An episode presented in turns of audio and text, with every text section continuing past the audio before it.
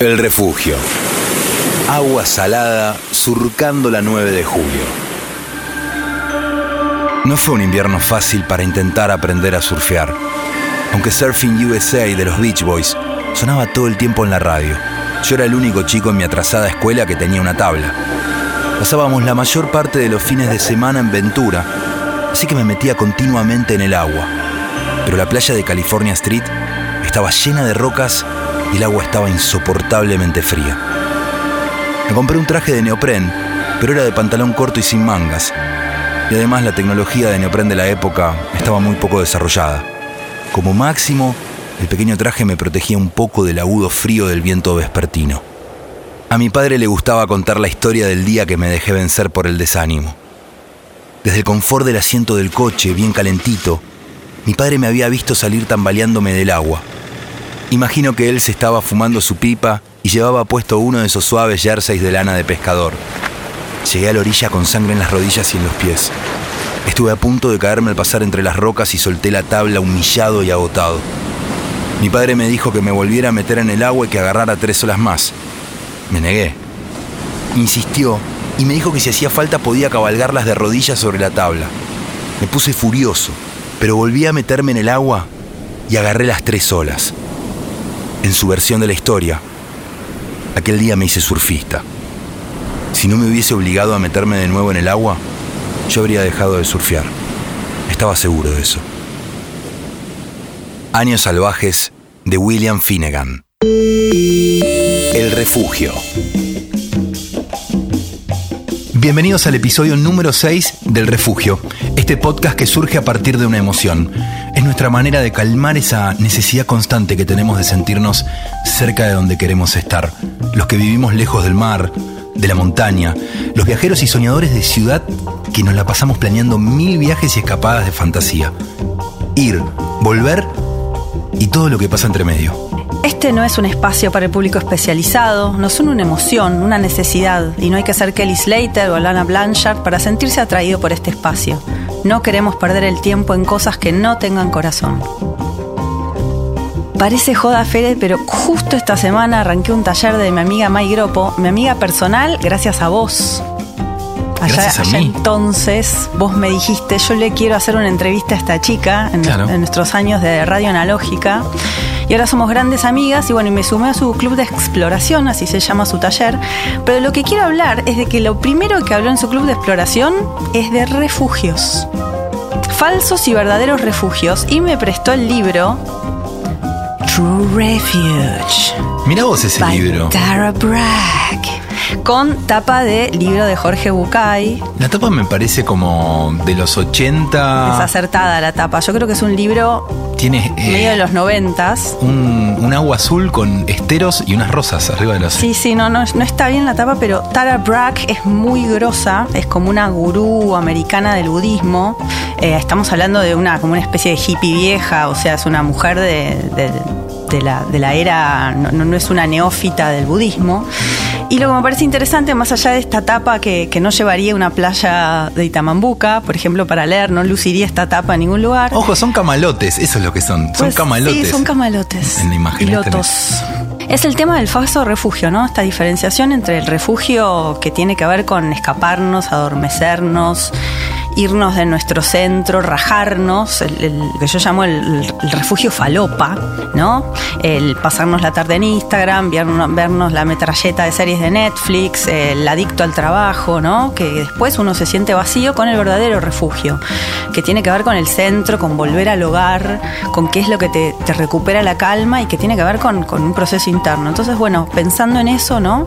¿Qué pasa con el refugio y cuándo esos refugios que usamos muchos de los que hacemos y escuchamos este programa son verdaderos o cuando nos estamos rajando? El que está en la montaña, el que se va al fin de surf, el que se erotiza, hola, bienvenidos, con la idea de... eh, pagar un pasaje y, y la fantasía de, de- de estar en otro lugar que no sea acá, ¿no? Es un refugio caro ya. Es un refugio muy salado, sobre todo en- después de los últimos acontecimientos. Pero bueno, hasta la fantasía de ejecutarlo también es un falso refugio, quizás. Entonces lo que te pregunto, Fede, es cuáles son tus verdaderos refugios, si se te ocurren. Nunca me había puesto a verlo desde ese lugar tampoco. El refugio era como el refugio, como incluía también quizás la escapada eh, inmediata, el escape por el hecho del escape mismo, no para irme al lugar a refugiar, sino para eh, irme de donde estoy o del momento en el que estoy. Porque claro, capaz que estoy justo ahora con la cabeza así. Estallado. La neurosis galopante que te está. no te deja hablar la cabeza. No, como, no como un paranoico, no digo, no, con ideas malas, sino que está muy activo, muy activo. Y en un momento decís, che, para, tengo que cortar con todo esto. Me quiero ir. Me voy el fin de. Me voy el viernes. El viernes me voy. Uy, no. No me acompaña nadie. Uy. No, cambió el viento Plan B, plan C. Me quedo, uy, me tengo que quedar. Pero el impulso ya de irte quizás tenga que ver con un falso refugio, el, impulso y la necesidad de dejar de lado este lugar dejar de lado la ciudad y lo que te está teniendo medio Quizás un poco el, el, tema es qué pasa cuando llegas a ese lugar que crees que es un refugio. Pues es que eh, esto me hace acordar a charlas de ruta con mi psiquiatra surfista o mi amigo ese combo, o mi amigo surfista o mi surfista que es psiquiatra. Una de esas es la verdadera, una de ese triángulo. Eh, y, siempre cuando te vas aligerando en la ruta y te vas como soltando y relajando, empezás a disfrutar del mate o te acompaña el sol y va cayendo por la 2 y lo ves caer y, qué, qué bien que estábamos, ¿no? Y decís, sí, pero Ojo que cuando llegás a destino, la puerta te lo abren los fantasmas, ¿eh? Los mismos que dejaste en Buenos Aires, si te estás yendo medio flojito de papeles, te esperan allá y te abren la puerta. Sí, señor, bienvenido, baje. Bienvenido a Mar del Plata, bienvenido a Chapadmalal. Lo cual quiere decir que el refugio verdadero está dentro de uno y que si uno no resuelve se lo lleva en la valija. Me estás poniendo en jaque. Es como que no lo había visto así desde que arrancamos el podcast. Escuchemos algunos casos de abstinencia surfística. Tremendo, Fede. Bueno, entonces voy a hacer una cosa. Voy a tratar de viajar mañana bien temprano o hoy tal vez me tomo el último bondi, tipo 2 de la mañana o algo así. Por ahí podemos surfear mañana a la mañana y el domingo y mañana a la tarde y el domingo. Eh, ¿A qué hora se vuelven? ¿A la tarde? Che, ahí JB me dijo que está entrando una ola el domingo. Él quiere ir domingo y lunes. Yo lunes no puedo. Tengo más chances de ir sábado y domingo. ¿Vos cómo lo ves? Sos el rey del Magic Suite. O tal vez zafa, Fede, yo porque le escapo a la gente, al tumulto, es como que me agota eso. Ya de solo pensarlo se me corta la respiración. Tal vez me conviene jugarme una ficha la otra semana y, ir solo, tranquilo, sin nadie. Pero bueno, qué sé yo. Fede, querido, ¿qué haces, papá? Che, cero olas. Queda tranquilo, que no pasa naranja. Lindos días, pero muy poca ola. Estás escuchando El Refugio, un podcast para refugiarse. Y hoy tenemos un amigo que nos visita a este episodio con el cual vamos a, interiorizarnos un poquito también en el mundo de emprender, emprender en Argentina y emprender desde el lugar de asociado a los que nos gusta, a ese refugio, a, esto de, las actividades de aire libre, del arte, de estar ligado a gente que, que comparte gustos por la cultura de las tablas. Es Gus Valiente que de alguna forma es el creador fundador de Boards and Arts. Bienvenido, Gus, ¿cómo estás? ¿Qué tal, Fede? ¿Cómo estás? ¿Todo bien? Bien, ¿está bien dicho el fundador? Eh, ¿Te gusta founder, co-founder, co-founder, como dice la gente en LinkedIn? Eh, mira, en realidad. El CEO. Sí, sí, está bien, está bien. Eh, empezó hace 10 años atrás una idea de Rufus, Rufus Henderson. Y bueno, yo me acoplé y en algún momento quise tomar la posta. La realidad es que me encanta tratar de encontrar el trabajo en donde me siento cómodo y donde me gusta. Siempre digo que no me gusta trabajar. Eh, me gusta hacer lo que hago y tratar de ganar plata con eso. Claro. Intentamos descular un poco esa ecuación con mucha gente que va a pasar por acá. A ver si lo podemos hacer nosotros. Hago? bueno, Gus, yo tengo una pregunta para hacerte, para el público no surfista, no artista, no street artero, que nos cuentes un poco de qué va Boards and Arts, este festival que estás haciendo hace 10 años, como dijiste hace un rato. Eh, Borsanart eh, tiene como varias ascendencias, digamos. De alguna manera, decirlo simplemente, es un festival que muestra la cultura de los deportes de tabla la playa y la montaña. Eh, donde mostramos el, objeto, la tabla, tanto sea de skate como de surf principalmente, como una pieza artística. Por un lado, el shaper, que es el que hace la tabla, con su tabla blanca, perfecta, exacto. canvas. Exacto. O sea, que para aquel que le gusta el surf ve en esa pieza algo mucho más allá de, de- de- del objeto en sí mismo. Y después, por otro lado, lo utilizamos como el soporte para la gente que viene del- de la cultura del, del surf art o del skate art, eh, como una pieza única, intervenir y que, digamos, queda para quien lo compra o para quien lo tiene como un objeto apreciado desde ese lugar. Obviamente que como festival tiene, tiene música, tiene mm, parte gastronómica, digamos, buscamos contar cada una de esas partes. Así que desde ese lado eso sería Borsan Art. Después tiene como, entiendo yo que tiene otro lugar que es el sentido de pertenencia de un montón de gente. En Borsanar vos podés encontrar a todo aquel que es desde un poco a mucho eh, amante de estar en la playa, de estar en la montaña y de poder conectar con, con esa sensación de espíritu libre. Eso es lo que también buscamos conectar ahí con Borsanar. Se pierde algo de la magia de lo que te gusta hacer cuando trabajás de eso que te gusta, ¿no? O sea, lo que en algún momento fue eh, lo que ocupaba tu tiempo libre pasa a ser tu profesión, tu vocación.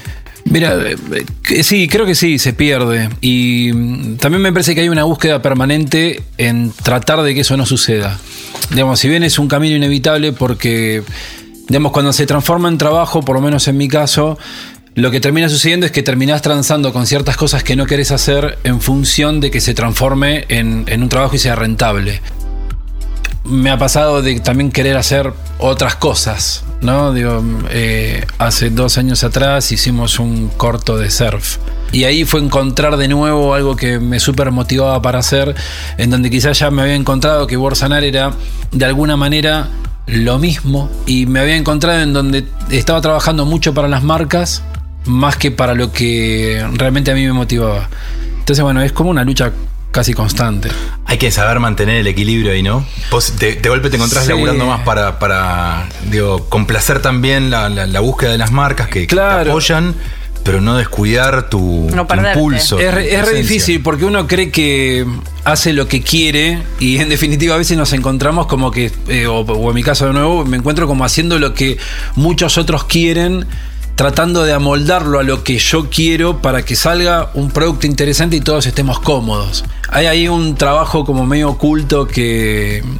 Que nada, creo que recién ahora me estoy dando cuenta. Es una negociación. Claro, Ah, permanente, constante. sí, es permanente. Pero bueno, en definitiva a mí me, me sigue motivando porque evidentemente 10 años después eh, sigo estando en el mismo lugar del querer hacerlo y el querer hacer porque encuentro eso, ¿no? Encuentro que en definitiva cuando termina yo es donde lo disfruto. Encuentro las cosas que quiero modificar para el próximo, pero realmente es el, el lugar en donde digo, bueno, lo hice. O sea, llevé todo esto adelante y eso es lo que a mí me, me pone contento. ¿Qué es lo que te sorprende o qué es lo que te empieza como a, a generar inquietud de un artista? Porque al fin y al cabo, Boards and Arts termina siendo un colectivo itinerante, también rotativo de artistas.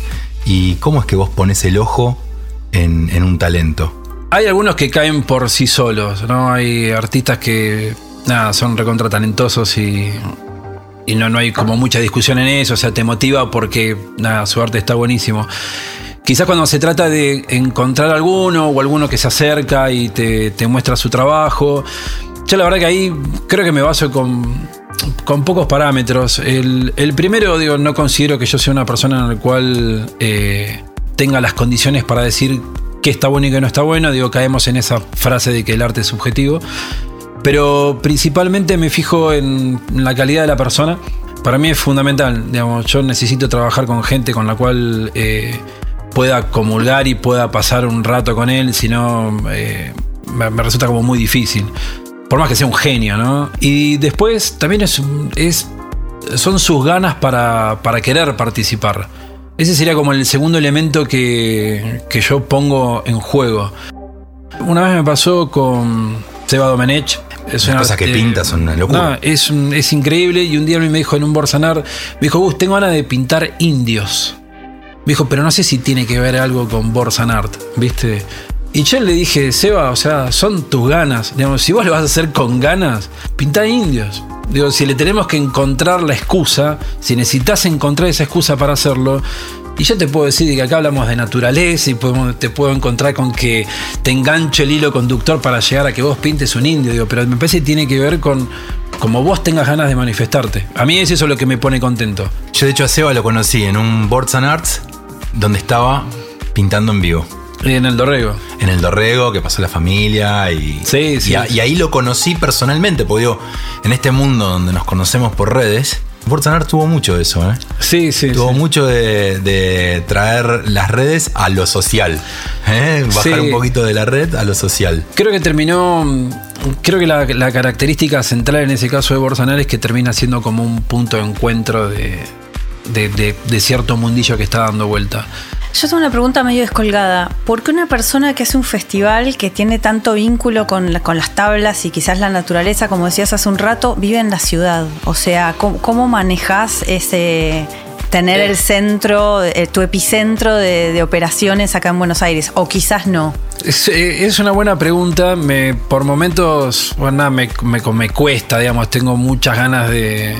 Yo siempre le digo a mi mujer que necesito arena en los pies digamos, para empezar. Pero también en algún momento me lo he planteado de que creo que el hecho de estar acá me hace hacer Borsan Art. Creo que quizás estuviera... Necesitas de la gran ciudad. Eh, Creo que necesito, como a veces me resulta más difícil ir a la playa, eh, por eso es una buena excusa para traer un poco de eso a mi cotidianeidad.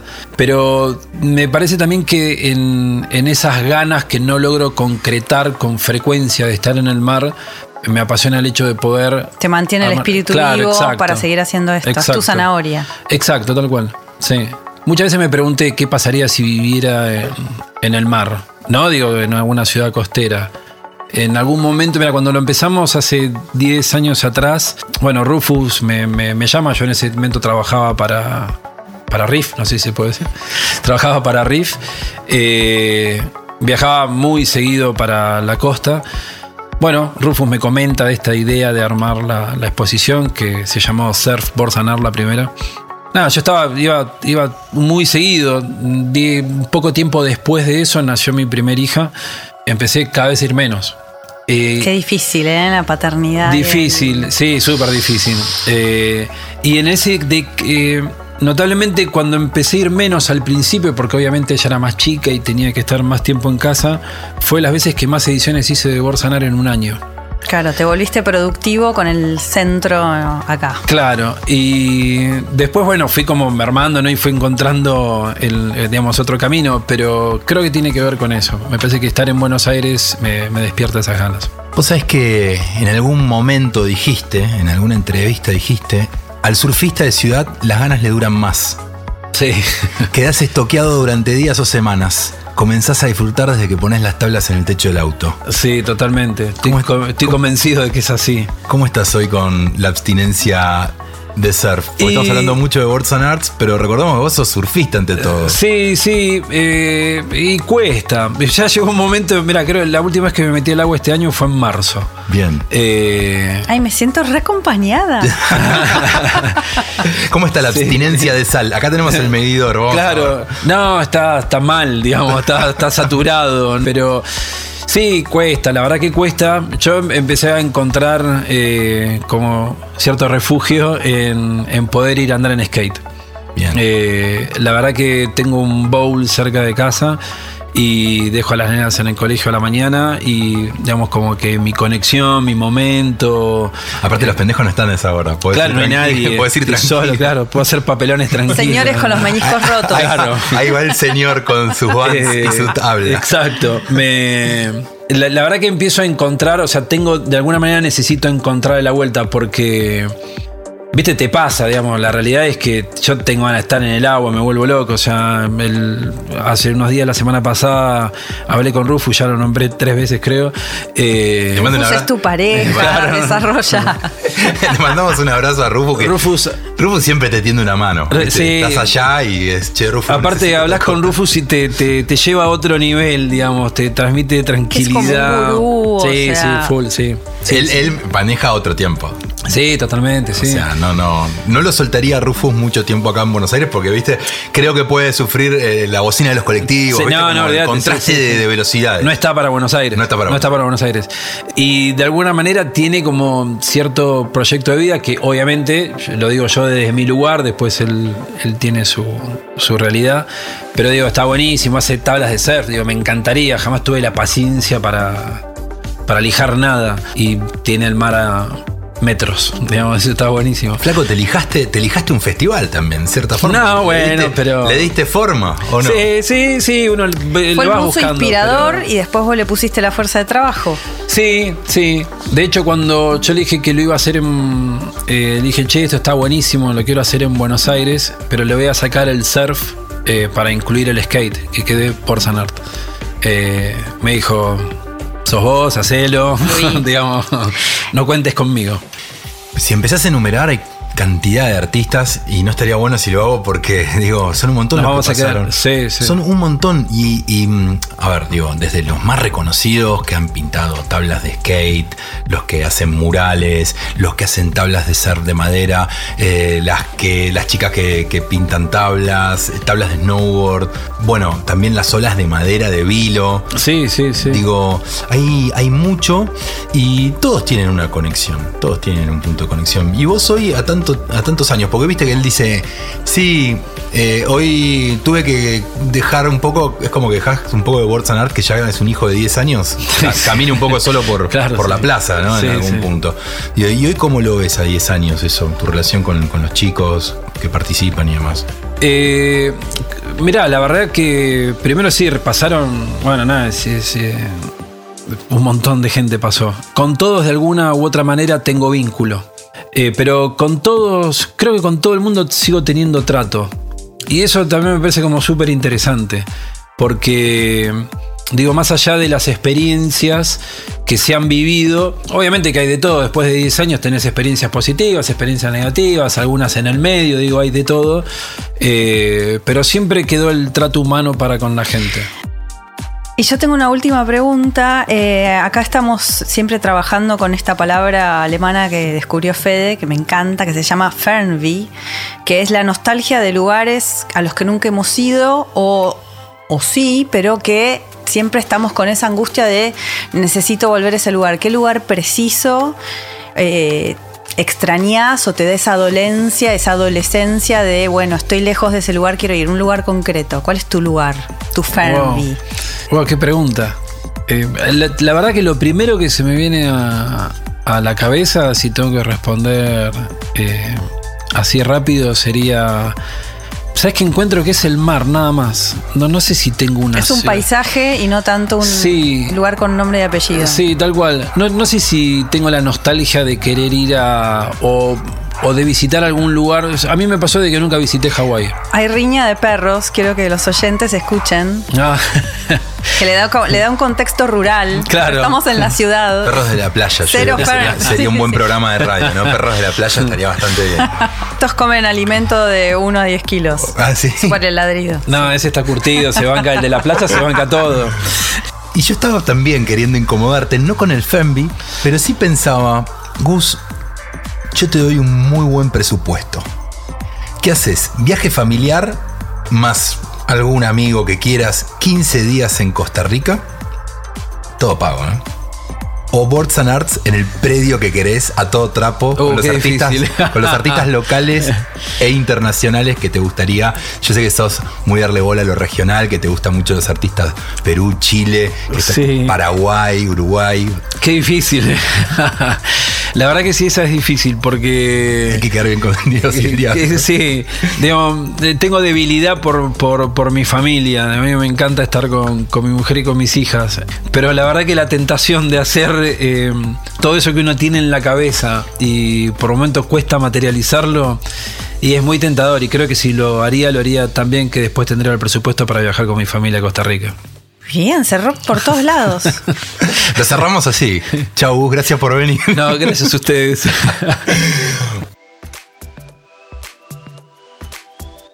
Bueno, Fede, cerrando este programa, quería retomar el- un poco la idea de, de esto que hablamos al principio del programa, del falso refugio, el refugio falopa y el refugio real, con este concepto de este libro de True Refuge by Tara Brach. Bueno, un ¿Por concepto... qué te llevo ahí el título? No sé, me, me- me- gusta como esa cosa de, de propaganda americana del 90. Sí. Eh, y el concepto budista es dukkha. Me gusta aparte mucho cómo suena dukkha. Duca. Y dukkha es el dolor emocional que, nos corre en las vidas, el sufrimiento, el dolor, la insatisfacción, el estrés, ¿no? Yo lo llamo el Kurt interno. Como, como, es, como ese, eh, esa cosa emo que no puedes sacarte de adentro. Bueno, y, quería, ya que vamos a también estar presentando algunas palabras en otros idiomas que nos copan, simplemente porque nos copan y porque tienen alguna. porque quizás no tienen traducción. Bueno, eh, la que elegí hoy es dukkha, y te invito a adolecer como Kurt Cobain eh, con el tema de cierre. Vos sabés que cuando me decías que tenías Duca y todo este concepto y el dolor y a veces un hilo conductor que te acompaña y que mismo que, que hasta te acompaña durante mucho tiempo, te amigás, a veces hasta te fortalece, ¿no? Estas cosas que uno puede... Y también a veces uno se regodea en el sufrimiento y en Duca, ¿no? Puede- Porque te gusta. Puede haber algo de eso. en la como, cacona. hay como un sonido a veces también. Puede ser que haya un sonido también que, que sea así medio melanco. Un sin, Súper. un synth pop de los 80 que a Sí. veces te queda como para tardes otoñales Música y, para días de lluvia. o para días de lluvia o para permitirte perderte en, en una tarde triste y demás.